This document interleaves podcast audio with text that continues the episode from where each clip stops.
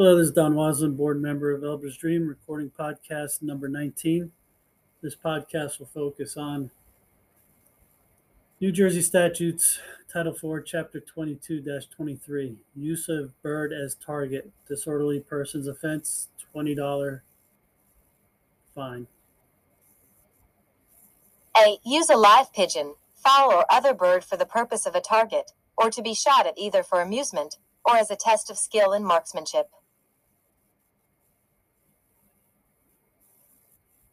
B. Shoot at a bird used as described in subsection A of this section, or as a party to such shooting, or C. Lease a building, room, field, or premises, or knowingly permit the use thereof for the purpose of such shooting. Shall be guilty of a disorderly person's offense, and shall, in addition to any penalty assessed therefor, be fined $25 for each bird shot at or killed in violation of this section. This section shall not apply to the shooting of game.